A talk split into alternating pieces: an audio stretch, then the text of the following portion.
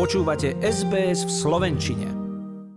Vážení poslucháči, dnes prvý raz od 9. júna nemala Austrália žiadny prenos nákazy. V porovnaní so severnou pologuľou, ale aj južnou Amerikou je vo vynikajúcej situácii s koronavírusom a denne hlási najviac do 10 nových prípadov, prevažne už len vo Viktórii a Novom Južnom Walese. Melbourne má denne v priemere menej než Sydney, posledné dva dni nulu. Hlavný zdravotník Viktórie profesor Brett Sutton pochválil Melbournečanov, priznal, že nákazy prakticky nie to a zaslúžime si užívať uvoľnenia, povyraziť po troch mesiacoch uzamknutia, ale opatrne. We've gotten to this incredible point where case numbers are, are very low and we've got days of literally no true cases. We should go out with all the precautions that we've talked about, but we need to enjoy our lives after three months of really constrained activities. Veľmi pomaly, mierne a s obmedzeniami sa už otvárajú hranice jednotlivých štátov, najviac však nechcú ľudí z Viktórie a zo Sydney. Tvrdý postoj zachovávajú Queensland a západná Austrália, ale tá tento týždeň opatrenia trochu obmekčila. Queensland mal štátne voľby, takže tam sa bude o tom najdôležitejšom rozhodovať asi až neskôr. Premiér západnej Austrálie Mark McGowan oznámil, že od 14. novembra otvoria hranice štátu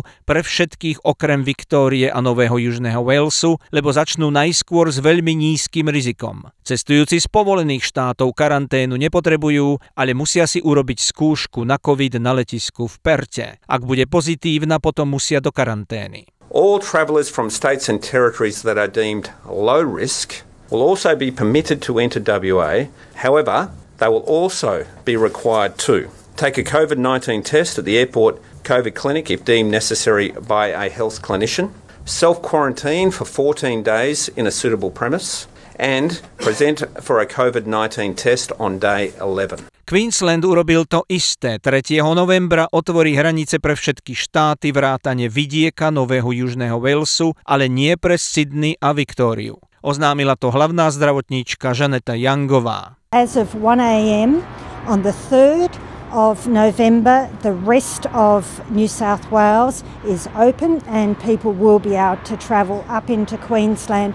Premiérka Anastásia Palaščuková, ktorá včera suverénne vyhrala štátne voľby a jej strana práce získala jasnú väčšinu v parlamente, novinárom zdôraznila, že vraj postupuje len podľa smerníc vrchnej zdravotníčky, tieto prijala a teda zamknúť a basta dudy. That was the option. That was the only option the Chief Health Officer provided to me, and I accepted it lock, stock and barrel. Takýto prístup zarmútil letecké spoločnosti aj predstaviteľov zo Sydney a Viktórie. Premiérka Nového Južného Walesu Gladys Berežiklianová vyhlásila, že je to nesmierne nespravodlivé. Chýba tomu logika a zdravý rozum, najmä keď my a Viktória sme zvolili inú cestu. It's extremely unfair and lacks logic and common sense to continue to lump New South Wales in with Victoria.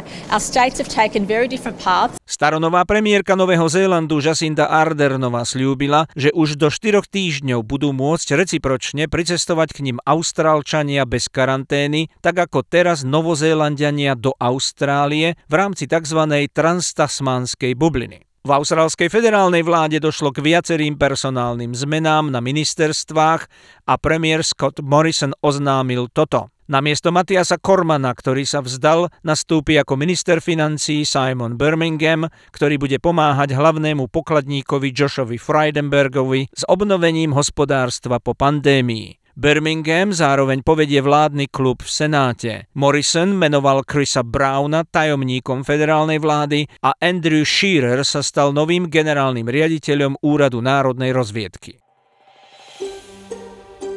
Chcete počuť viac relácií ako táto? Počúvajte cez Apple Podcast, Google Podcast, Spotify alebo kdekoľvek získajte svoj podcast.